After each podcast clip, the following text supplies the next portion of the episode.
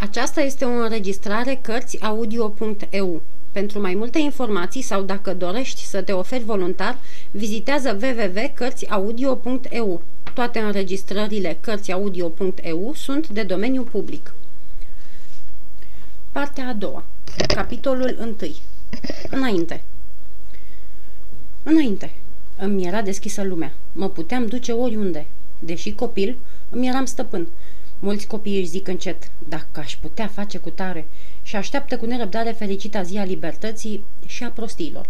Eu, din contră, îmi ziceam, ah, de ce nu am pe cineva să mă sfătuiască, să mă îndrume? De ce? Pentru că între ei și mine era o deosebire mare. Ei, când fac prostii, au pe cineva să le întindă mâna și să-i ridice, pe când eu eram singur. De-aș fi căzut, până în vale m-aș fi prăvălit și acolo tot eu ar fi trebuit să mă ridic. Cu toată frăgezimea vârstei, trecusem prin destule ca să mă învăț minte și să fiu mai cumpănit decât cei de vârsta mea.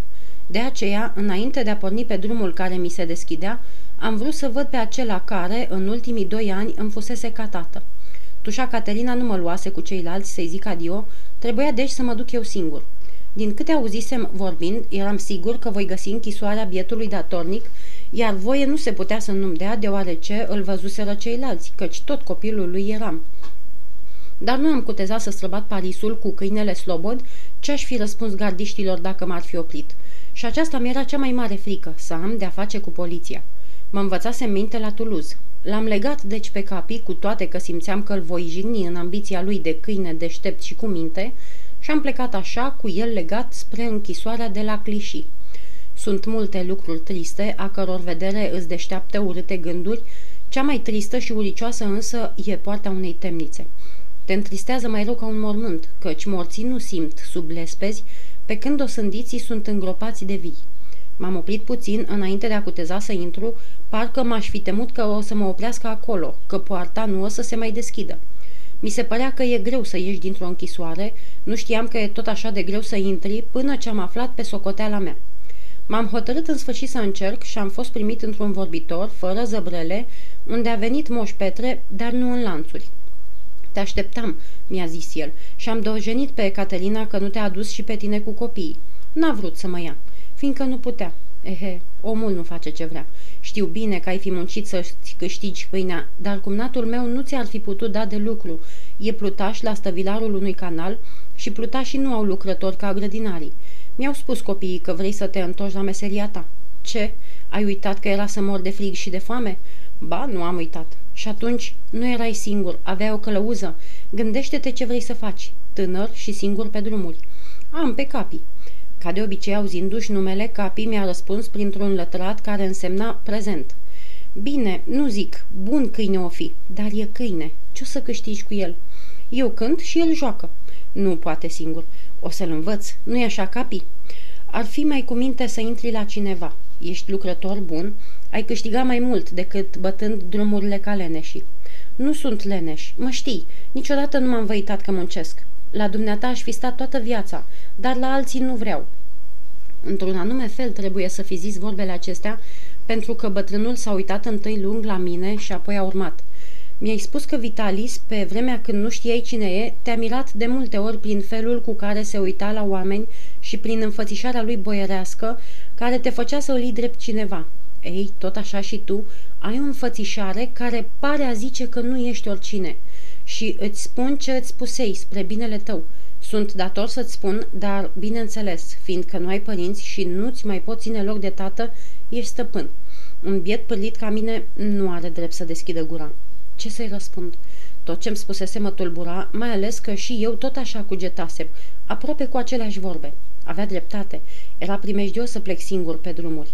Simțeam și vedeam, pentru că trecusem prin viață fără niciun rost, prin nopți ca cele în care lupii sfâșiaseră câinii, prin ploi și prin frig, prin sate din care mă goneau și prin tot ce te așteaptă într-un viitor în care nu numai mâine e nesigur, ci chiar azi. Dacă renunțam la viața aceea, nu-mi rămânea decât ce-mi spusese bătrânul, să intru slugă și aceasta nu doream. Năroadă mândrie poate, dar știam ce înseamnă un stăpân chiar fiind bun. Simțeam că nu pot și pace. Și apoi, ce mă îndemna și mai mult la aceasta, era libertatea care mi-a ajutat să mă țin de cuvântul dat Etienetei, Lizei și băieților, mai ales Lizei. Nici ea nu știa să scrie și mătușa sa nici atât. Ce s-ar fi făcut deci fără mine? Ce-ar fi crezut? Foarte simplu, că nu o mai iubesc pe ea, prietena cu care fusesem așa de fericit. Nu, nu, era cu neputință. Va să zic că nu vrei să-ți aduc vești de la copii. Bine, știu, mi-a spus, dar tocmai prin aceasta îți dovedesc că nu mă gândesc la noi, ci la tine. Atunci, dacă mi-aș călca eu cuvântul de frica primejdilor, ce-aș face decât să mă gândesc la mine și nu la ei? S-a uitat și mai lung, apoi m-a luat de mână și mi-a zis Merit să te sărut. Ești om de inimă și inima ai dreptate. Nu ți-o dă vârsta. Nu mai era nimeni în vorbitor. Stăteam alături pe o bancă. Nu ne-am sfit, deci, el să mă ia în brațe și eu să-l îmbrățișez, mândru de lauda lui. Atunci nu-mi rămâne să zic decât Dumnezeu să-ți ajute. Am stat câtva timp tăcuți până ne-am adus aminte că trebuie să plec. S-a căutat în buzunar și a scos un ceasornic mare de argint legat de încheietoare cu o curelușă. Nu se poate să mă despart fără o amintire. Uite, ceasul meu ți-l dau. Nu e de preț, căci, dacă ar fi fost, l-aș fi vândut. Nici tocmai bine nu merge, fiindcă trebuie din când în când să-i dai cu degetul, dar atâta am și de aceea ți-l dau. Mi l-a pus în mână și pentru că a simțit că nu voiam să-l primesc, mi-a adăugat amărât. Aici nu am nevoie să știu ceasul. Destul de lungă mi este vremea. De ce să o măsor? Adio, Remi, dragă. Mai sărută-mă odată. Și să nu uiți să fii totdeauna ca acum. Ce s-a petrecut apoi și ce ne-am spus până la ușă, nu mai țin minte. Prea eram trist. Când mă gândesc la clipele acelea, nu mai găsesc în memorie decât un fel de tâmpenie, de prăbușire care m-a copleșit când m-am pomenit în stradă. Mult trebuie să fi stat așa înaintea porții, fără să apuc în vreo parte și poate nu m-ar fi clintit de acolo decât noaptea dacă nu aș fi simțit în buzunar, ca din întâmplare, ceva rotund. Ceasornicul. Necazurile, grijile, amărăciunile, toate le-am uitat. Gândul meu era numai la ceasornic. Ceasornicul meu. Și l-am scos din buzunar să văd cât arată. 12. Ce bine! De ce? Nu știu, dar îmi părea bine că e 12, sau, mai exact, că știu cât e ceasul. Și mi s-a părut că mi-e un fel de prieten cu care să stau de vorbă și să mă sfătuiesc. Ce oră e, dragă ceasornice? 12, dragă Remi. Va să zică, e vremea mesei. Nici vorbă. Bine faci că mi-aduce aminte. Atâta grijă am. Ce cuvânt frumos. Ceasornic. De mult doream să am unul cu convingerea că nu se poate și, cu toate acestea, îl aveam, îl simțeam în mână, îi auzeam bătăile. Nu prea mergea bine, după spusa bătrânului, dar ce-mi păsa mie? Destul că mergea. Iar de dat cu degetul, slavă Domnului, o să-i dau într-una și încă zdravăn, iar de nu eu ajunge, o să-l și desfac. Da, da, să văd și eu ce este înăuntru. Așa de vesel eram că nu băgasem de seamă bucuria câinelui care mă trăgea de haină și le trag cu foc. Ce e capi? S-a uitat la mine și, fiindcă vedea că nu-l înțeleg, s-a ridicat în două labe și cu a treia mi-a pipăit buzunarul în care era ceasornicul. Vrea să vadă ora pentru a o spune onoratei societăți ca pe vremea când juca împreună cu stăpânul său. I-am arătat-o. S-a uitat mult, ca și cum se căznea să-și aducă aminte, apoi, dând din coadă, a lătrat de 12 ori, nu uitase. Ah, câți bani o să câștigăm cu aceasta! Încă un izvor la care nu mă gândisem. Fiindcă toate acestea se petreceau pe stradă, în fața închisorii, mulți dintre trecători se uitau la noi. Dacă aș fi îndrăznit, aș fi dat atunci pe loc o reprezentație, dar frica de gardiști nu m-a lăsat. Și apoi era târziu. Trebuia să plecăm. Am aruncat o ultimă privire temniței, înăuntrul căreia rămăsese bietul bătrân, pe când eu mă puteam duce oriunde și am pornit. Cea mai folositoare uneltă pentru meseria mea era o hartă a Franței. Știam că sunt de vânzare pe chei și m-am hotărât să cumpăr una, am apucat deci spre chei. Trecând pe piața caruselului, m-am uitat fără să vreau la ceasul castelului și mi-a venit ideea să văd dacă merge la fel cu al meu. Al meu arăta 12 și jumătate, iar al castelului 1. Care din două mergea prea încet? Și era cât pe aici să-l dau pe al meu cu degetul, dar m-am răzgândit. Cine îmi dovedea că ceasul meu era de vină? Se putea foarte bine ca celălalt, al castelului, să bată câmpii. L-am pus deci în buzunar, convins că al meu arăta bine. Mi-a trebuit mult ca să găsesc o hartă pe placul meu, adică lipită pe pânză, chirită frumos și nu mai scumpă de un franc. Am găsit în sfârșit una, dar așa de galbenă că nu mi-a luat pe ea decât 80 de centime. Puteam ieși din Paris. Pe unde?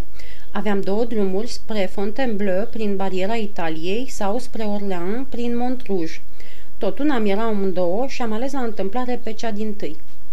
Pe când suiam strada mufiotar, al cărui nume citit pe o tablă albastră mi-a răscolit o droaie de amintiri, cu Garofoli, Matia, Ricardo, oala cu lacăt, biciul cu noduri și bietul meu stăpân, care murise fiindcă nu m-a închiriat padronului din strada Lursin, mi s-a părut, în fața bisericii Semmedar, că un copilaș rezemat de un colț al bisericii era Matia, tot cum îl știam, căpățânos, cu ochii plânși, cu buze arse, blând, răsemnat și caragios, dar, lucru ciudat, nu crescuse deloc.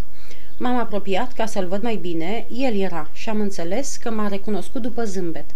N-ai fost dumneata la Garofoli înainte de a intra în spital? Vai, cum mă durea capul în ziua aceea. Și tot la Garofoli ești? Înainte să-mi răspundă, s-a uitat în jurul său, apoi pe șoptite. Garofoli este închis, fiindcă a omorât în bătaie pe Orlando. A, ce bine îmi părea că l-a închis. Pentru prima oară mi s-a părut că pușcăriile, care până atunci mă îngrozeau, puteau fi de folos. Dar copiii, nu știu, nu eram acolo când l-au arestat, pentru că pe mine, ieșind din spital, m-a închiriat pe doi ani unui circ, circul Gaso. Îl știi, nu? Le trebuia un copil și de aceea m-au luat. Am stat acolo până lunea trecută, când m-au dat afară, fiindcă sunt prea slab. Și atunci am venit de la Jisor, unde era circul, să caut pe Garofoli, dar nu am mai găsit pe nimeni. Casa era închisă și am aflat de la un vecin tot ce-ți spusei, iar acum, fiindcă nu știu nici ce să fac, nici încotro să apuc, stau pe aici, cum vezi. De ce nu te-ai întors la circ? Pentru că în ziua când am plecat eu încoace, circul pleca la Rouen. Cum să mă duc acolo? Este prea departe și nu am cu ce. Nu am mâncat de ieri.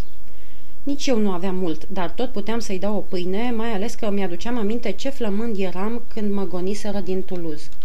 Așteaptă-mă aici, i-am zis eu și m-am dus repede la brutarul din colț, i-am adus o pâine și i-am dat-o. Ei, ce-ai de gând?" Apoi, după ce am mâncat-o lacom, a spus, nu știu, trebuie să încerc ceva. Era cât pe aici să-mi vând vioara, dar mi-a fost milă. Ea mi-e singura mângâiere. Când sunt prea trist, mă dau deoparte, într-un loc singur, și cânt pentru mine căci parcă mi se deschide cerul, așa frumoase lucruri văd. Atunci, de ce nu cânt și pe stradă? Am cântat, dar nu mi-a dat nimeni. Săracul, trecusem și eu pe acolo. Dar dumneata, m-a întrebat el, ce faci acum? Cu o copilărească fudulie i-am răspuns, sunt șef de trupă. Da?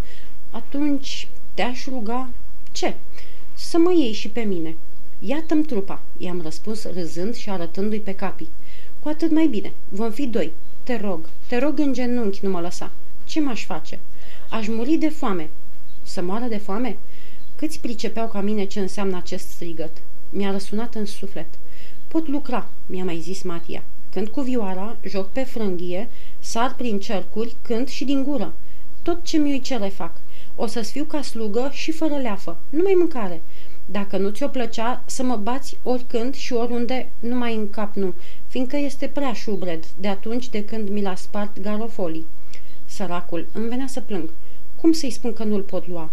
Am încercat să explic că sărăcia și foamea îl așteptau și cu mine, dar nu a vrut să asculte. Nu, nu se poate.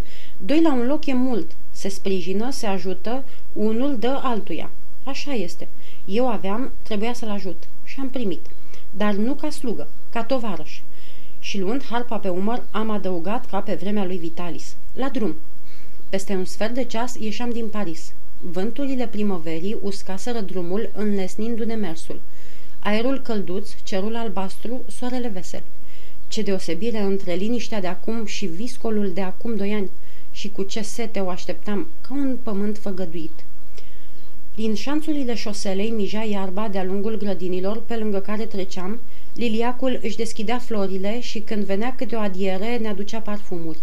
Prin pomi și prin tufișuri cântau fel de fel de păsări, iar pe dinaintea noastră treceau rândunelele ca niște săgeți urmărind nevăzute gângănii.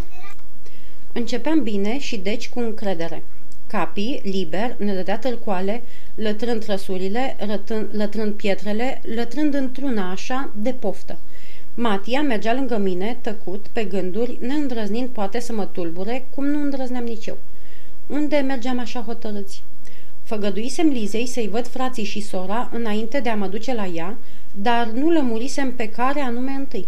Puteam începe cum vroiam, adică cu Tienet, cu Alexe sau cu Benjamin.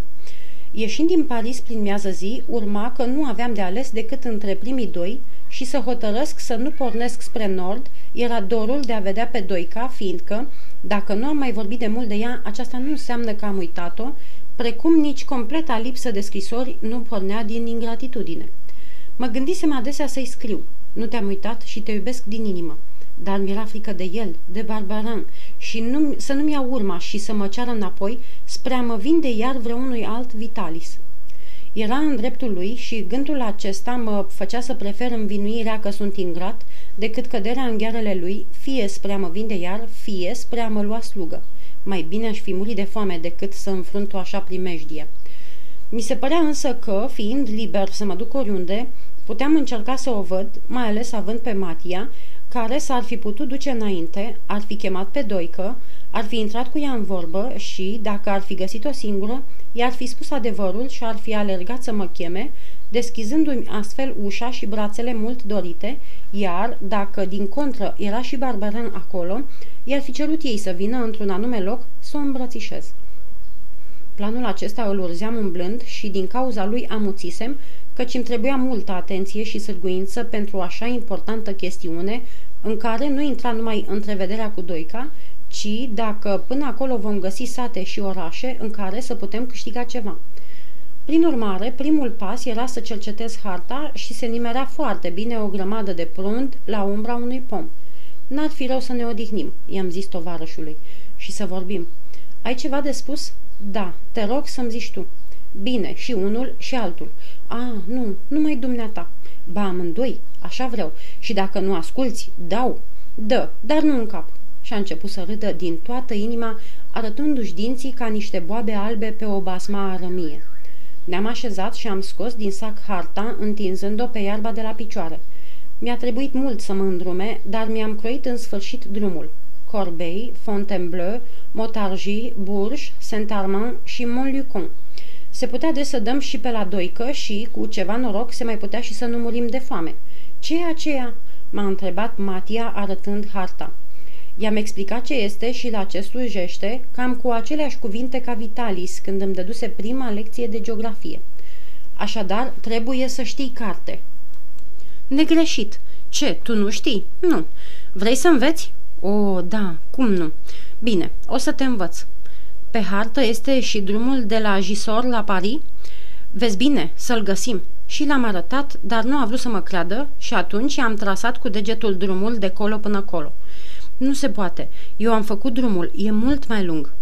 A trebuit deci să încerc să-l lămuresc că, pe hartă, toate sunt mai mici, dar tot nu s-a convins.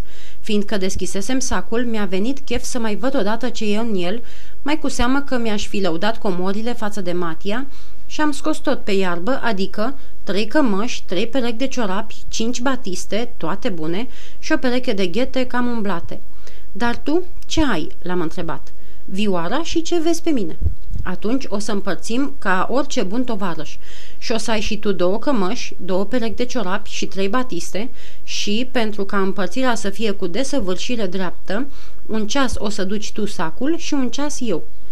Ar fi vrut el să nu primească, dar mă obișnuisem să poruncesc și nu i-am dat voie să crâgnească. Pe cămăși pusesem o cutie a tienetei și o alta cu trandafirul dat de Liza pe care a vrut să o deschidă, dar nu l-am lăsat și am pus-o înapoi în sac fără să o deschid. Dacă vrei să-mi faci plăcere, să nu pui niciodată mâna pe cutia aceasta care mi-e dăruită. Bine, promit. De când îmi reluasem harpa și blana, mă supărau grozav pantalonii. Mi se părea mie că un artist nu trebuie să poarte pantaloni lungi, erau mai potriviți cei scurti, scurți cu ciorapi până sus și nu cu jnururile neîncrucișate de-a lungul. Așa cum eram, treacă meargă pentru un grădinar, dar pentru un artist... Când îți vine o idee în cap și ești stăpân pe tine, gata este izbânda. Am deschis cutia tienetei și am luat foarfecele. Pe când eu îmi prefac pantalonii, tu să-mi arăți cum cânti. Cum nu? Și a început să cânte. Cântecul lui se îngâna cu zângănitul foarfecelor mele care mi retezau pantalonii. Păcat de ei. Erau cenușii ca haina și îmi păruse bine când mi-i dăduse moș Petre, dar nu am avut vreme să cântăresc dacă fac rău scurtându-i, căci mâna mi s-a oprit și am rămas înmărmurit. Matia cânta tocmai ca Vitalis. Cine te-a învățat?" l-am întrebat aplaudându-l. Nimeni, singur. Iar muzica, de unde o știi?" Nu știu, când ce am auzit. O să te învăț eu. Dar multe știi. Firește, nu sunt șeful trupei. Și, ambițios ca orice artist, am vrut să mă arăt și eu tovarășului. Mi-am luat deci harpa și, ca să-l uimesc imediat, i-am cântat vestita mea fereastră crudă, crudă fecioară.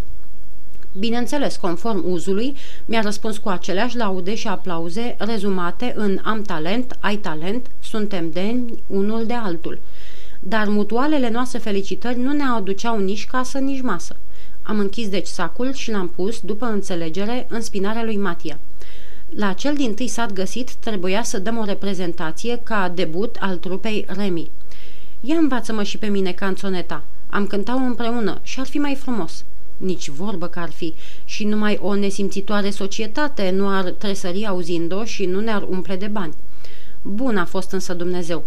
Cum am intrat într-un sat, căutând din ochi un loc cât mai potrivit, am dat de poarta unui conac, a cărui curte era plină de oameni dichisiți cu buchețele panglicate prinse la încheietoare pentru bărbați și în piept pentru femei.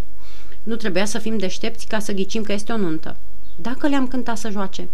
Am intrat numai decât în curte, urmat de Matia și de Capi și cu pălăria în mână, salutând tocmai ca Vitalis, am întrebat pe cel din tâi cu care m-am întâlnit, un băiețandru mare și roșu, cu gâtul cercuit de un guler, care îi pilea urechile, dar blajin la înfățișare. În loc să-mi răspundă, s-a întors spre nuntaș, fâlfâindu-și pulpanare din gotei și-a vrut două degete în gură și-a scos un așa ascuțit fluier că a speriat pe capii. Ei, turbaților, ne-au venit doi artiști. Să cânte?" Da, da, să cânte!" a strigat un amestec de zeci de voci. Atunci ia loc. Cadrilul. În câteva minute, zeci de perechi s-au înșirat în curte, speriind păsările. Tu știi cadriluri?" am întrebat pe Matia încet și pe italienește căci o sfeclisem. Da, și mi-a zdrângănit unul pe vioară. Noroc că știam și eu. Slavă Domnului! Ne-am suit într-o căruță scoasă într-adins de sub un șopron și cu toate că nu mai cântasem niciodată împreună, am mers destul de bine.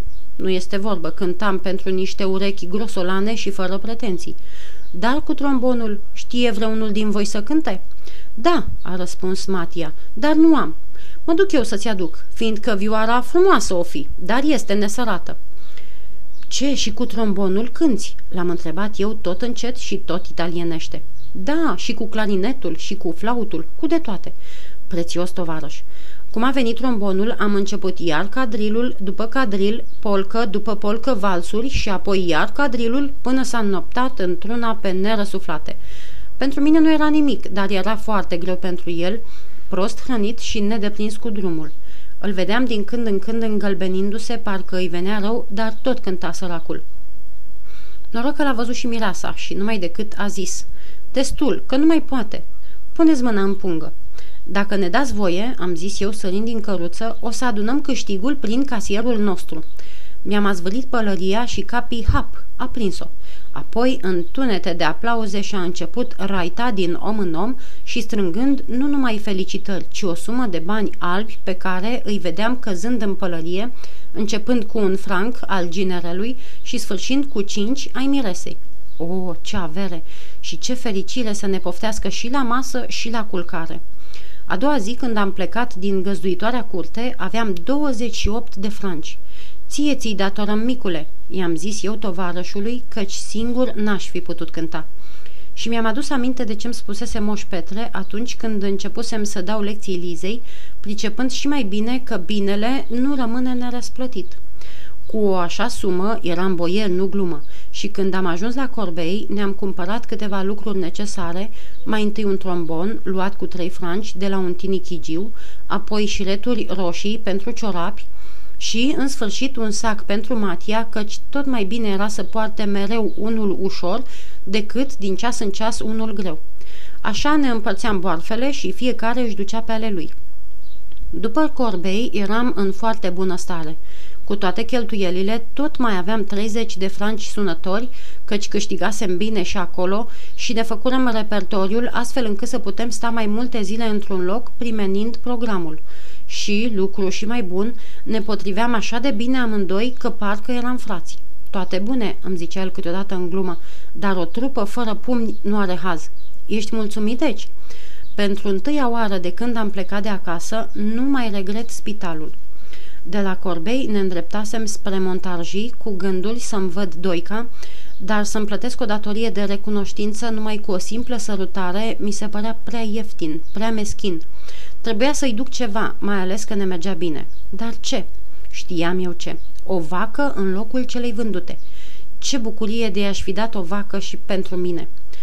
Și în mintea mea am și făcut planul. Înainte de Chavanon, cumpăr una, o dau lui Matias o mâne până în sat și acolo o duce acasă unde Doica e singură. Ce este aceasta?" întreabă ea.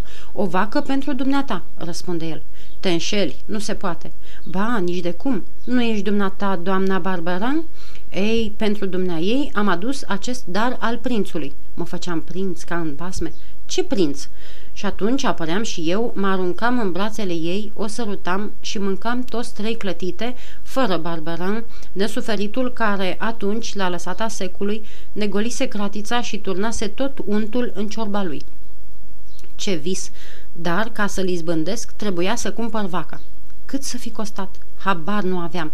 Nici vorbă că scump, foarte scump. Nu aș fi vrut una nici prea grasă, nici prea mare, căci, dacă este prea grasă, costă scump, iar dacă este prea mare, cere mâncare multă și nu aș fi vrut ca darul să-i aducă neajunsuri. Partea întâi era deci să aflu prețurile, lucru foarte ușor pentru unii ca noi, veșnic pe drumuri și prin hanuri, pline de văcari și de negustori de vite, și nu aveam decât să-i întreb – dar, cum am întrebat pe unul, mi-a puvnit întâi în nas, apoi s-a tolănit pe scaun, hohotind, și în sfârșit a chemat hangiul să-i spună. Știi ce mă întreabă muzicantul? Cât costă o vacă? Nici prea prea, nici tocmai tocmai. Bine că nu o cere și cu carte. Eu, cu toate că râdeau amândoi, nu m-am lăsat. Cu carte nu, dar să dea lapte bun și să nu mănânce mult. Aha, pricep, ca să o duci haimana cu câinele dar, după ce și-a bătut joc descărcându-se de tot spiritul, a binevoit în fine să intre serios în vorbă. Avea tocmai ce-mi trebuia. O vacă blândă, cu lapte mult și un tos, nemâncând mai nimic. Nu aveam decât să-i număr 50 de taleri și gata. Vaca era a mea. Greu îmi fusese să-i deschid gura, mai greu mi era acum să-i o închid.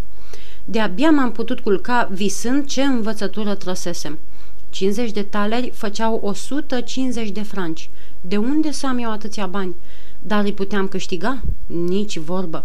Cu norocul de până atunci, de ne-ar fi mers tot așa, ban cu ban, aș fi putut strânge suma. Dar cât timp mi-ar fi trebuit? Și atunci mi-a dat altceva în gând să nu mă mai duc atunci la Chavanon, să mă duc întâi la Vars, câștigând astfel prin ocol cât îmi trebuia ca vreme. Când i-am spus a doua zi lui Matia, n-a zis nimic, decât, bine, haidem la Vars.